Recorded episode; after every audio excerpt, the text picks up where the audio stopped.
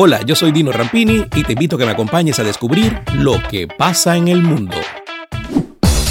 Llegó el final de los inolvidables Juegos Olímpicos Tokio 2020 después de un año plagado de pandemia y pausas. Y una de las interrogantes que aflora es ¿qué país ganó la cita deportiva? En la capital japonesa, Estados Unidos se impuso sobre China en un duelo cerrado que se definió por la diferencia de una medalla de oro. La medalla de oro obtenida, ganada en el vóley femenino sobre Brasil, le dio el título a la delegación norteamericana en Tokio en un cerrado final con China.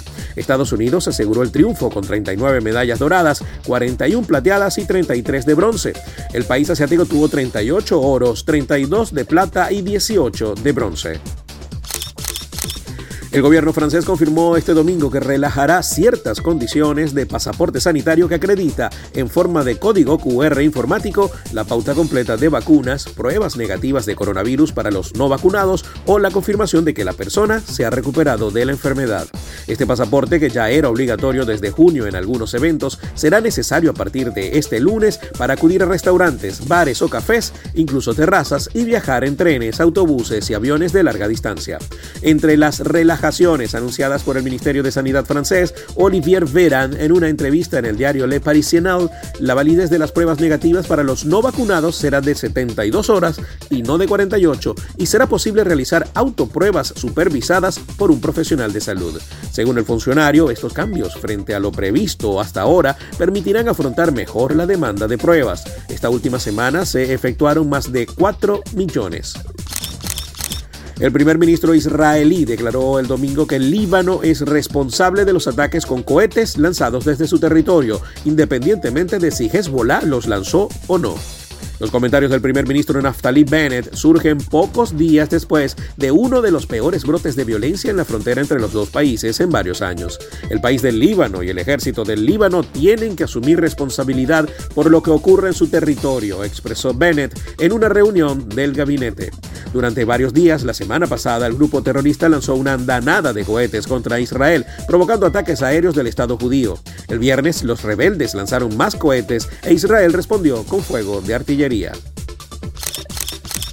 La Unión Europea advirtió este domingo que podría aplicar nuevas medidas contra la dictadura de Bielorrusia por seguir desafiando las normas internacionales cuando se cumple un año de las fraudulentas elecciones en las que se proclamó ganador Alexander Lukashenko pese a las denuncias de fraude por parte de la oposición y gran parte de la comunidad internacional.